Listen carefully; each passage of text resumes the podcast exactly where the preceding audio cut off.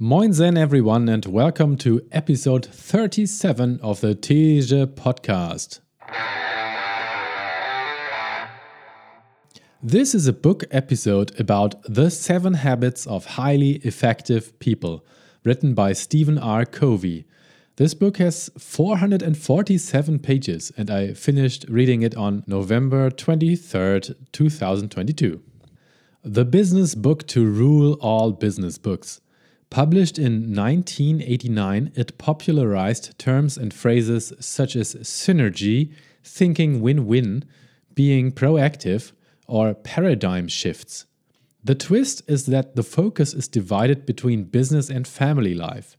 Many lessons can be applied to both areas. The book in three sentences. 1. The seven habits are, in this order 1. Be proactive. 2. Begin with the end in mind. 3.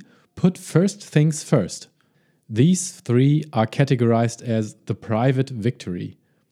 4. Think win win. 5. Seek first to understand, then to be understood. 6. Synergize. These three are categorized as the public victory. And number 7. Sharpen the saw. 2.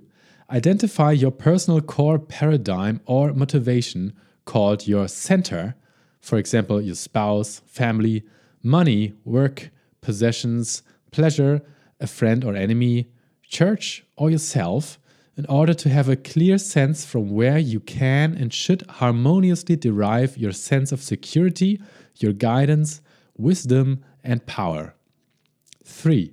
Utilizing the management matrix means to aim for spending your time with more quadrant 2 activities, which are the important but not urgent ones, in order to improve your personal and then your public effectiveness.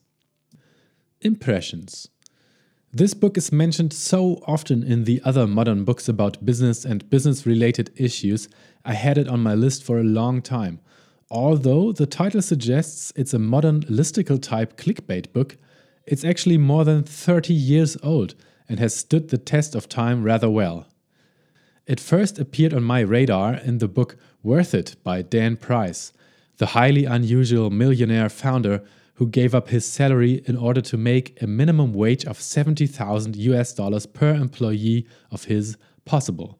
Dan Price gave responsibility to this Seven Habits book for awakening his business sense.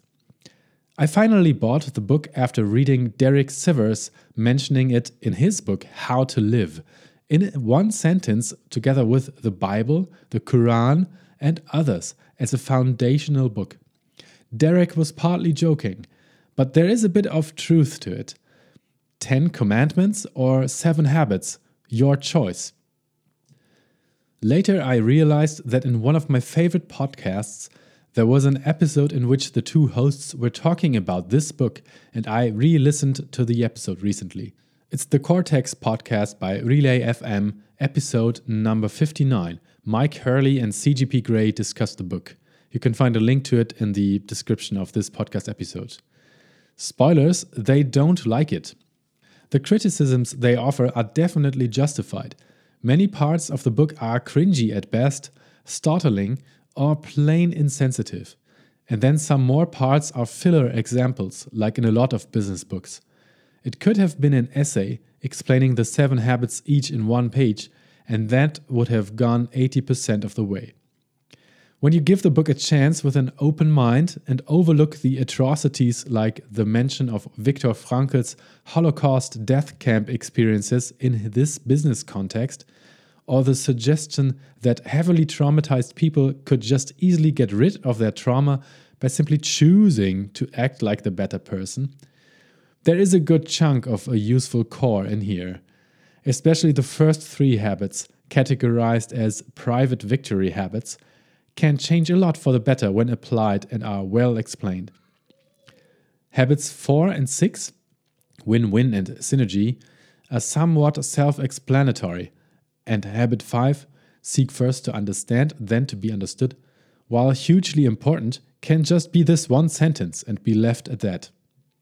Habit 7, sharpen the saw, categorized as an all encompassing virtue, improving all the other six habits, resonates with me quite well.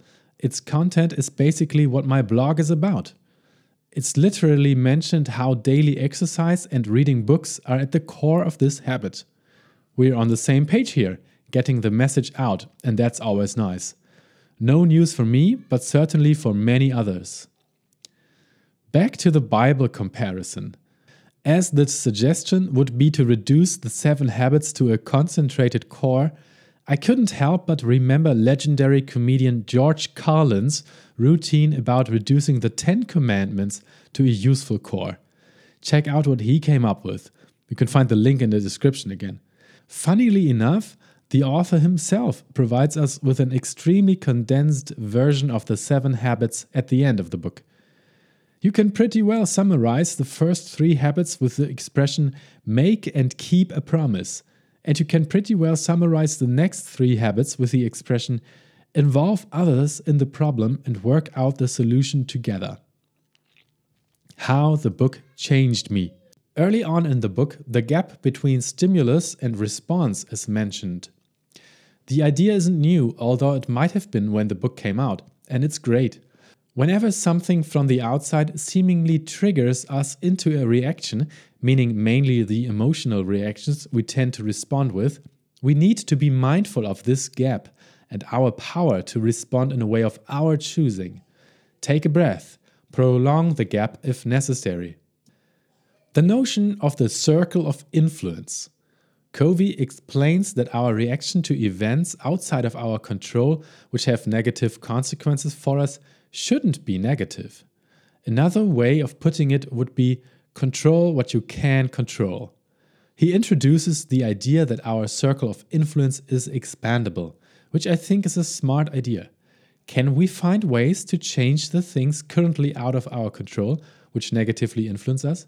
Maybe. For me personally, as CEO of a company with a handful of employees, the boundaries between leadership and management are often unclear, and I don't know much about it. The book the E Myth Revisited helped a bit, but not much. Covey put it really well. The difference between management and leadership is doing things right versus doing the right things. My top three quotes 1. We are responsible for our own effectiveness, for our own happiness, and ultimately, I would say, for most of our circumstances. 2. Leadership is communicating to another their worth and potential so clearly they are inspired to see it in themselves. 3. It's better to be trusted than to be liked. Ultimately, trust and respect will generally produce love. Highlights and notes. Please be aware that some of these seem to be out of context, but can nevertheless be a little bit helpful to you, hopefully. Part 1 Paradigms and Principles. Here's a quote by William George Jordan Into the hands of every individual is given a marvelous power for good or evil, the silent, unconscious, unseen influence of his life. This is simply the constant radiation of what man really is, not what he pretends to be. End of quote. The more aware we are of our basic paradigms, maps, or assumptions, and the extent to which we have been influenced by our experience, the more we can take responsibility for those paradigms, examine them, test them against reality, listen to others, and be open to their perceptions, thereby getting a larger picture and a far more objective view. Kuhn shows how almost every significant breakthrough in the field of scientific endeavor is first a break with tradition, with old ways of thinking, with old paradigms. To relate effectively with a wife, a husband, children, friends, or working associates, we must learn to listen, and this requires emotional strength. When relationships are strained, and the air charged with emotion, an attempt to teach is often perceived as a form of judgment and rejection. Is getting more things done in less time going to make a difference? Or will it just increase the pace at which I react to the people and circumstances that seem to control my life? I find that long term thinking executives are simply turned off by psych up psychology and motivational speakers who have nothing more to share than entertaining stories mingled with platitudes. It says if you want to have a happy marriage, be the kind of person who generates positive energy and sidesteps negative energy rather than empowering it. Habits are powerful factors in our lives because they are consistent, often unconscious patterns. They constantly, daily express our character and produce our effectiveness or ineffectiveness. Happiness can be defined, in part at least, as the fruit of the desire and ability to sacrifice what we want now for what we want eventually. Independent people who do not have the maturity to think and act interdependently may be good individual producers, but they won't be good leaders or team players. Always treat your employees exactly as you want them to treat your best customers. Too much focus on production capability is like a person who runs three or four hours a day bragging about the extra 10 years of life it creates, unaware he's spending them running. Here's a quote by Thomas Paine That which we obtain too easily, we esteem too lightly. End of quote. Part 2 Private Victory. Habit 1 Be proactive. Unaware, we will project our intentions on their behavior and call ourselves objective. His, meaning Viktor Frankl's, basic identity was intact. He could decide within himself how all of this was going to affect him. Talking about the death camp during the Holocaust, of which Viktor Frankl was a prisoner. Frankl described an accurate self map from which he began to develop the first and most basic habit of a highly effective person in any environment the habit of proactivity. It means that as human beings, we are responsible for our own lives. Reactive people are often affected by their physical environment. If the weather is good, they feel good if it isn't, it affects their attitude and their performance. Proactive people are still influenced by external stimuli, whether physical, social, or psychological. But their response to the stimuli, conscious or unconscious, is a value based choice or response.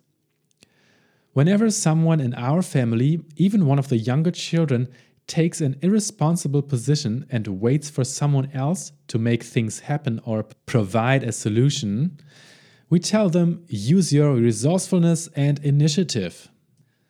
My friend, love is a verb. Love, the feeling, is a fruit of love, the verb. So love her, serve her, sacrifice, listen to her, empathize, appreciate, affirm her. Are you willing to do that?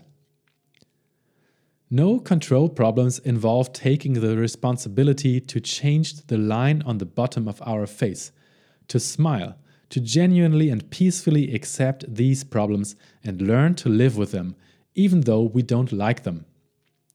Changing our habits, changing our methods of influence, and changing the way we see our no control problems are all within our circle of influence. We are responsible for our own effectiveness, for our own happiness, and ultimately, I would say, for most of our circumstances. We are the creative forces of our lives, and we are free to choose. But we have to be reminded of this all the time. Habit 2 Begin with the end in mind. Whatever you do on any particular day does not violate the criteria you have defined as supremely important, and that each day of your life contributes in a meaningful way to the vision you have of your life as a whole. People often find themselves achieving victories that are empty, successes that have come at the expense of things they suddenly realize were far more valuable to them. If you carefully consider what you wanted to be said of you in the funeral experience, you will find your definition of success. Mm, here's a little explanation of this. The funeral experience is a thought experiment in which you imagine your own funeral and the things that your loved ones will say about you. This will hopefully make you think about the way you would like to choose to live your life. Management is doing things right. Leadership is doing the right things. A personal mission statement based on correct principles you have the power of a written constitution based on correct principles, against which every decision concerning the most effective use of your time, your talents, and your energies can be effectively measured. When we are dependent on the person with whom we are in conflict, both need and conflict are compounded. There's only phantom security in such a relationship when all appears to be going well. Guidance is based on the emotion of the moment. Wisdom and power are lost in the counter dependent negative interactions. When my sense of personal worth comes from my net worth, I am vulnerable to anything that will affect that net worth. But work and money, per se, provide no wisdom, no guidance, and only a limited degree of power and security. If my sense of security lies in my reputation or in the things I have, my life will be in a constant state of threat and jeopardy that these possessions may be lost or stolen or devalued. The pleasure centered person, too soon bored with each succeeding level of fun, constantly cries for more and more. It ensures that a person's capacities stay dormant that talents remain undeveloped, that the mind and spirit become lethargic, and that the heart is unfulfilled. Paying attention to the development of self in the greater perspective of improving one's ability to serve, to produce, to contribute in meaningful ways gives context for a dramatic increase in the four life support factors we discovered that the nature of the visualization is very important. If you visualize the wrong thing, you'll produce the wrong thing. Just as breathing exercises help integrate body and mind, writing is a kind of psychoneural muscular activity that helps bridge and integrate the conscious and subconscious minds. Many families are managed on the basis of crises, moods, quick fixes, and instant gratification, not on sound principles. The core of any family is what is changeless, what is always going to be there, shared vision and values. By writing a family mission statement, you give expression to its true foundation. The very process of writing and refining a mission statement becomes a key way to improve the family. Leadership is communicating to another their worth and potential so clearly they are inspired to see it in themselves. Habit 3 Put first things first. Management, remember, is clearly different from leadership. Leadership is primarily a high powered right brain activity. It's more of an art, it's based on a philosophy. Effective management is putting first things first. While leadership decides what first things are, it is management that puts them first, day by day, moment by moment. Management is discipline carrying it out. We react to urgent matters. Important matters that are not urgent require more initiative, more proactivity. We must act to seize opportunity, to make things happen. To paraphrase Peter Drucker, Effective people are not problem minded, they are opportunity minded. What one thing could you do in your personal and professional life that, if you did it on a regular basis, would make a tremendous positive difference in your life? Quadrant 2 activities have that kind of impact.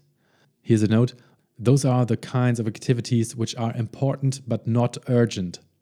Our effectiveness takes quantum leaps when we do them. In the words of the architectural maxim, form follows function. Likewise, management follows leadership. Remember, frustration is a function of our expectations, and our expectations are often a reflection of the social mirror rather than our own values and priorities. Management is essentially moving the fulcrum over, and the key to effective management is delegation. Trust is the highest form of human motivation. It brings out the very best in people, but it takes time and patience. Planning a family trip to Germany three years in advance is a quadrant 2 activity. Important but not urgent. As are exercising, changing your oil, planning your week, going to lunch with a colleague, and doing proactive work. That is, work that is important but not yet urgent. The key to saying no is to have a deeper yes burning inside of you. Clarify the few things you do well and then start saying no to everything else. Part 3 Public Victory. Remember that a quick fix is a mirage. Building and repairing relationships takes time. If you become impatient with his apparent lack of response or his seeming ingratitude, you may make huge withdrawals and undo all the good you've done. Our tendency is to project out of our own autobiographies what we think other people want or need. We project our intentions on the behavior of others. We create many negative situations by simply assuming that our expectations are self evident and that they are clearly understood and shared by other people. Honesty is telling the truth in other words, conforming our words to reality. Integrity is conforming reality to our words. In other words, keeping promises and fulfilling expectations. Habit 4 Think win win. Win lose people love lose win people because they can feed on them. They love their weaknesses, they take advantage of them. Such weaknesses complement their strengths. But the problem is that lose win people bury a lot of feelings. In the long run, if it isn't a win for both of us, we both lose. That's why win win is the only real alternative in interdependent realities. The cost of that impact needs to be carefully considered. If you can't reach a true win win, you're very often better off to go for a no deal. People with a scarcity mentality have a very difficult time sharing recognition and credit, power or profit, even with those who helped in the production. The abundance mentality, on the other hand, flows out of a deep inner sense of personal worth and security. It is the paradigm that there is plenty out there and enough to spare for everybody. In the win win agreement, the following five elements are made very explicit the desired results, the guidelines, the resources, the accountability, and the consequences. I am always amazed at the results that happen both to individuals and to organizations when responsible, proactive, self directing individuals are turned loose on a task. The spirit of win win cannot survive in an environment of competition and contests. First, see the problem from the other point of view.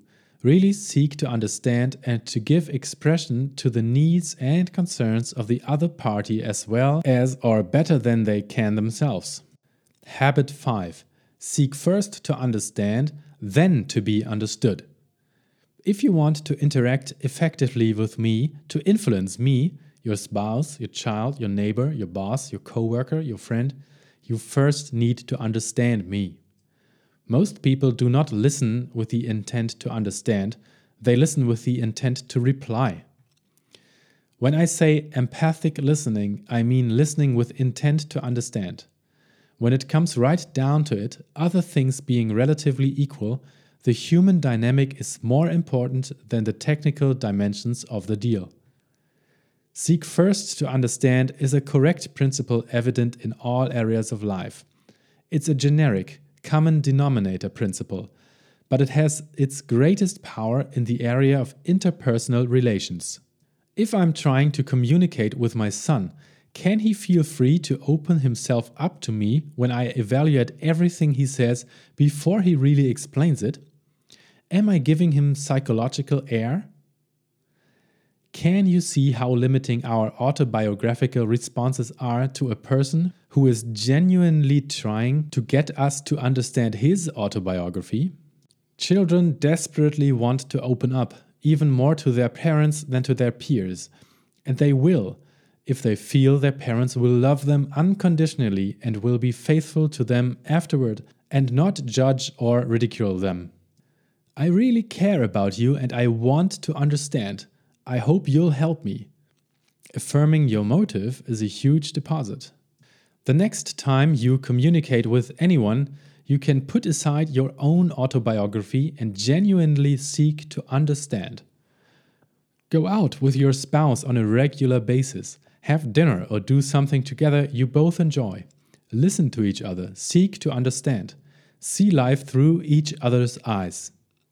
Dacher Keltner coined the term the power paradox to describe how leaders gain influence through empathy and other practices that serve others, but lose those skills as they gain influence and power. In fact, the further you go up the ladder, the less empathy leaders tend to have. The use of technology strips out the tone of voice and facial expressions that help us empathize. So, anytime you're dealing with an important emotional issue, do not email or text. Let negative energy fly out open windows. Don't take it on. Habit 6 Synergize. The synergistic position of high trust produces solutions better than any originally proposed, and all parties know it. Furthermore, they genuinely enjoy the creative enterprise. So they pool those desires, and they are not on opposite sides of the problem. They are together on one side, looking at the problem, understanding the needs, and working to create a third alternative that will meet them. But I realize that you see something else, and I value you. I value your perception. I want to understand. If two people have the same opinion, one is unnecessary. When you see only two alternatives, yours and the wrong one, you can look for a synergistic third alternative. The two college guys who founded Google rarely agreed on anything. What would have happened if they had always seen eye to eye? Sure, he has weaknesses just as you do. Don't build your emotional life around the weakness of another person. Instead, run with his strengths and try to compensate for his weaknesses. Compliment him. So, the next time you are in a meeting and someone says something that strikes you as being way off the mark, say out loud, Good, you see it differently.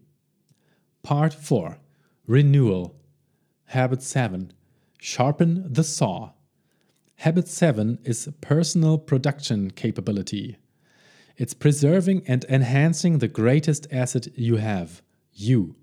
It's renewing the four dimensions of your nature physical, spiritual, mental, and social emotional. Exercise is one of those quadrant 2 high leverage activities that most of us don't do consistently because they aren't urgent. They are important though. Most of us think we don't have enough time to exercise. What a distorted paradigm. We don't have time not to. We're talking about 3 to 6 hours a week, or a minimum of 30 minutes a day, every other day. Even if it's raining on the morning you've scheduled to jog, do it anyway. Oh, good, it's raining. I get to develop my willpower as well as my body. The public victories, where you tend to think cooperatively to promote the welfare and good of other people, and to be generally happy for other people's successes. By reading books, you can get into the best minds that are now or that have ever been in the world.